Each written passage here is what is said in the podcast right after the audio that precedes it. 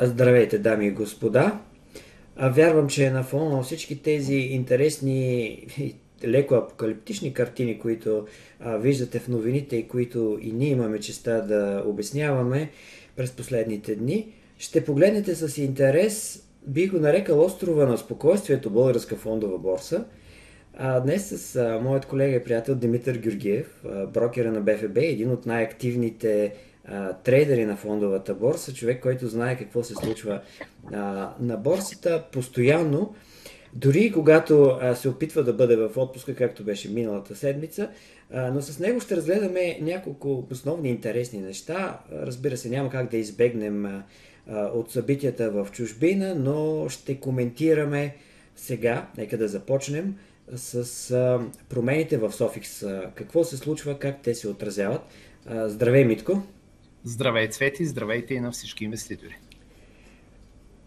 Преди почти един месец разгледахме към тогавашната дата какво ще се случи с промените с Ofix.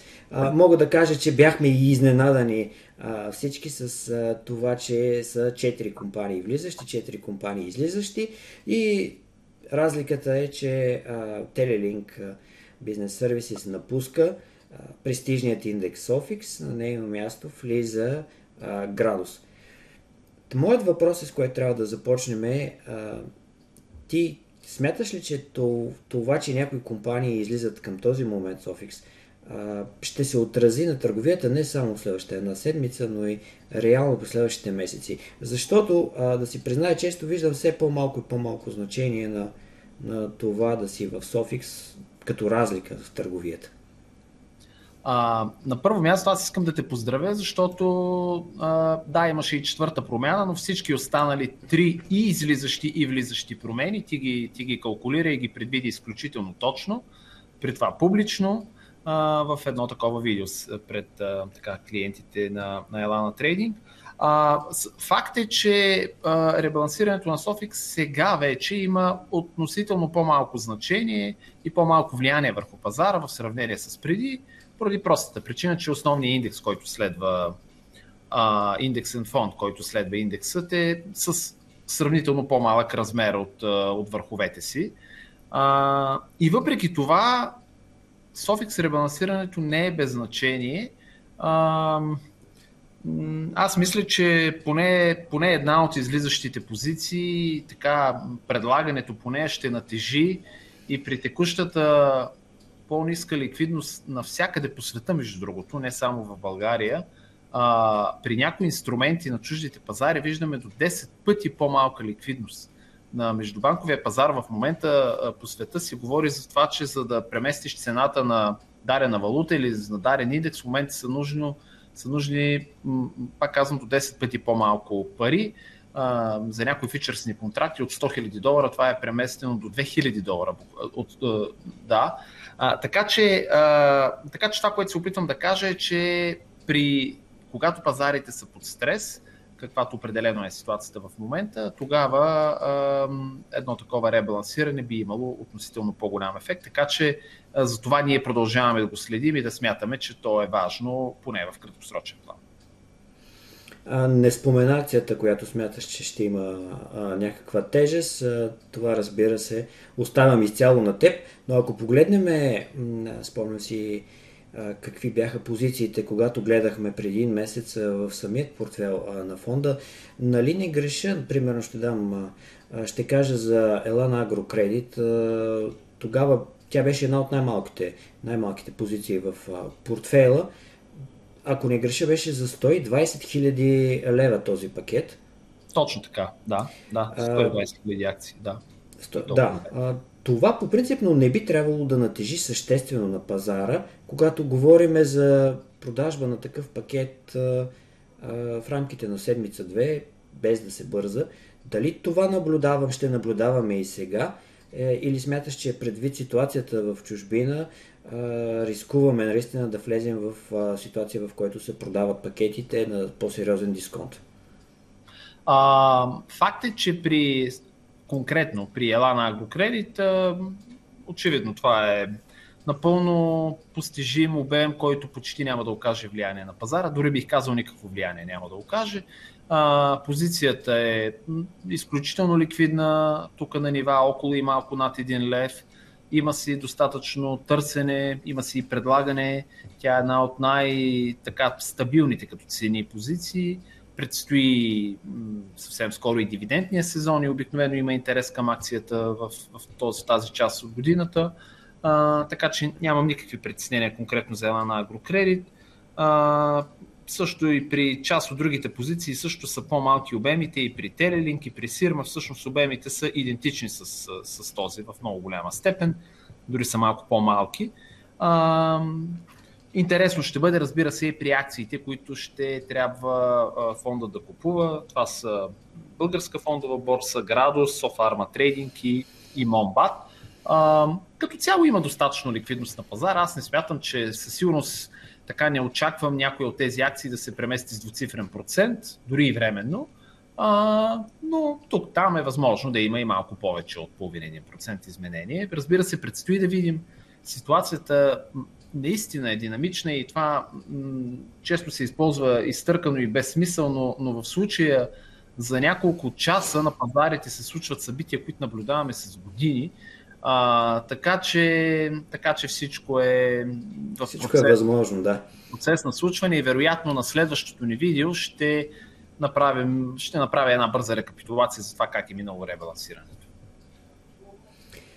А, интересно, а, че за първи път влиза българска фондова борса, защото броят mm-hmm. на акционерите и вече а, надхвърля нали, минимума, който е заложен при а, първоначалното сито, така да го кажем не е очудващо. Реално Deutsche Börse от не знам от кога, но от много отдавна е в индекса DAX 30. Това е една компания, която да, борсов оператор, уникална за всяка една отделна държава, но това е също компания, която генерира приходи, генерира а, печалби, акцията й се търгува и въпреки, че миналата година имаше някои а, по-различни резултати, всъщност по-малко резултати, но те са чисто и просто се дължат на външни фактори, на това, че компанията Българска фондова борса е отписала едни стари несъбираеми вземания от стари съдебни спорове, по-скоро в нейното подразделение, което е свързано с търговията в електричество, но като цяло виждаме една изключително интересна акция през последните години с много силен растеж а, на резултатите си и съответно с много а, по-голям интерес от а, страна на инвеститорите. А, смяташ ли, че в тази година, пък следващия път, септември месец, ще успеем да видим и, и друга такава компания? А, визирам Телематик. А, конкретно за българска фондова борса, определено акцията заслужава да бъде част от основния индекс. Тя се наложи като една от най-най-ликвидните и в двете посоки е относително лесно и да се купят и да се продадат акции от доста време насам. А, компанията се утвърждава твърдо и като дивидендна компания. Тя е една от най-прозрачните, естествено. А, има достатъчно информация и определено енергийната борса е така, перлата от гледна точка на инвеститорите, е перлата в, в короната а, на борсата, така че а, така, поздравление за екипа, за ръководството на Българска фондова борса. Те, а, така, те ще бъдат достоен, достоен участник в Софикс и, и, и много се радвам, че са част от индекса. За, за след 6 месеца е много рано да говорим. Със сигурност има кандидати, има сериозна конкуренция. А, всичко зависи от търговията. Зависи от броя сделки, от обемите, от спредовете. А, много трудно би било от сега да правиме прогноза за следващия състав на Софикс. Доста е раничко.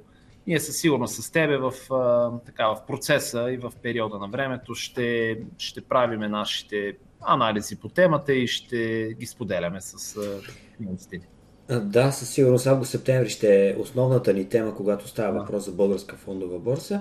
А мисълта ми беше, че конкуренцията вече на Софикс се изостри някак си бяхме свикнали последните 2-3 години да има една-две влизащи и излизащи компании, които реално се въртят и, И както казваш ти, това наистина зависи от ликвидността. Има нещо, има новини, има нещо интересно, което да задвижи определена компания сектор. Съответно тя влиза, след това губи интереса на, на пазара, бива изместена а, от някоя подобна. Сега вече а, виждаме новите а, по-големи компании, нали? А, със сигурност ще виждаме и аз се надявам нали, да видиме и други публични предлагания, мащабни извън БИМ пазара, защото тези, които са на БИМ пазара, каквато и ликвидност и големина да имат, не влизат в категорията кандидати за българска фондова борса. Бих искал да прехвърляме топката към настроенията на клиентите на, на Елан, с които си говорил, пък и на брокерите, на другите партньори за последните дни, реално 3 дни от началото на седмицата – този път да поговорим малко за отражението на външните пазари, на ситуацията, която, която виждаме. С две думи, фалитите на американските банки в някаква степен бяха спрени много бързо от Централната банка, което при ликвидна криза винаги е първото нещо, което се случва. Тяхната задача номер едно да спрат ликвидната криза и банковата паника. Сега, днес отново се коментира и се говори за европейски банки, за Credit Suisse и така нататък. Мислиш ли, че това вече се отразява а, на българските инвеститори? По какъв начин? Сам спомена ликвидността в чужбина изведнъж се свива, всеки си чуди какво да прави, но дали това е така в България? А, да, а, днес определено е един от а, така много тъмно-червените дни. Настроенията и на българските инвеститори се местят много бързо в унисон с движенията на пазарите навън. А, определено днес всички са шокирани, всички с които разговарям са шокирани от това, което се случва в Европа. Акциите на Credit Suisse към момента, в който говориме в момента, само днес са 30% надолу, а за последния месец са 50% надолу. И това са акции на втората по големина банка в Швейцария, считана за еталон за, за стабилност и за адекватен менеджмент а, и то при много повишени обеми. Между другото, обема, с който се търгува днес с акциите на Credit Suisse е рекорден изобщо в историята. А, така че, м- отделно от това, масово европейските банки са с много често и с двуцифрени спадове. Индексът средно е с 6% надолу на европейските банки, нещо, което не се, ако изобщо се е случвало, не се е случвало двуцифрен брой години. А, отделно от това, примерно, отделни страни като Италия е 5% и половина надолу и, и масово европейските пазари са с над 3%, т.е. имаме една мини касапница и една а, някои медии я цитират и като банкова криза. А, и това определено повлия и, и на нашия пазар. И нашия пазар е, е надолу към момента, в който говорим, но с, както винаги, когато посоката е надолу, българския пазар е един от най-стабилно представящите се и поне към момента Софикс е с 0,80% надолу, но определено имаше разпродажби, отделни инструменти като варантите с по 10% надолу и някои други акции са с по 5 и малко повече. Аз лично м- така, макар и нетипично за мен, продължавам да съм в лагера на, на песимистите и на мечките. На мен ми е притеснено. Аз никога няма да забравя. Обещах ти да не говориме толкова за външни пазари, само едно изречение и приключвам, но, но няма да забравя как а, на времето се казваше, че когато паричните фондове а, фалираха, че това не е big deal. След това Берз Стърнс също си отиде и казаха не е big deal после цитираха, спомням си, една малка инвестиционна банка, наречена Lehman Brothers, и тя като фалира също в началото не беше big deal. А, но всъщност а, големите проблеми никога не изглеждат големи в началото, но много лесно се превръщат в такива а, тогава, когато доверието спираловидно отива надолу. А, и аз се опасявам, че е, може да се окаже, че сме в началото на такъв, че сме в, вече в разгара на такъв процес. А, и основната препоръка, която мога да отправя, особено към, към инвеститорите на външни пазари, е да намалят левари, левариджа си, да намалят експозициите, по възможност да не търгуват на маржини и да не заемат средства. А, особено ако отварят нови позиции, да не използват маржин, както и да намалят маржини на съществуващите позиции. Пазарите са невероятно волатилни в момента. например, доходността по две годишните щатски книжа, която е една от, може би, най-важният финансов инструмент в света, беше 5,06 в края на миналата седмица, буквално преди 3 търговски дни, сега е 3,85. Не 4,85, а 3,85. Това е, може би, най-голямото в историята движение вече е повече от ясно, че цикъла на повишение на лихвите на практика приключва. Всеки момент може да има тук таме по едно-две покачвани и вече пазарите твърдо отчитат понижение на лихвите, а, именно заради тези кризи. М- така че бъдете внимателни. ЕЦБ са в а, четвъртък а, и наистина се очакваше половин процент покачване, но, но предвид ситуацията около Credit Suisse и банковата а, сфера в, а, в Европа, нищо, че в САЩ миналата седмица имаха и по-големи спадове. Като говорим особено за регионалните банки, а, mm-hmm. банковия сектор беше с двуци, двуцифрен а, спад а, за тези дни успяха да ги стабилизират, но а, Credit Suisse не е просто изолиран случай, в който има някаква банкова паника, тегляне на пари. Това е системна банка с много контрагенти и тук ще трябва да се пипа много внимателно, защото ситуацията е далеч по-различна от а, Silicon Valley Bank. Много по-различна. Но предполагам, че и в Европа, където има доста отработени механизми за това как да се спират такива банкови паники, сигурно ще видим в рамките на следващите поне 24-48 часа някакви а, мерки, но ти каза 30% спад, аз като ги гледах преди час и, и половина-два, а, бяха само 20. Определено... Точно, да. Сега тази, са 30. Да, а, тази ликвидност а, и това отражение върху пазара на облигации, което се вижда, а, са наистина много-много сериозен фактор.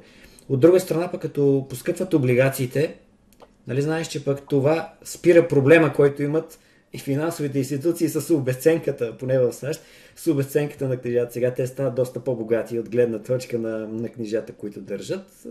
Да, а, никога нещата не са еднозначни, но единственото нещо, което мога да кажа, и аз се присъединявам към теб, е намаляване на ливариджа и ще проследим внимателно как ще се развият нещата.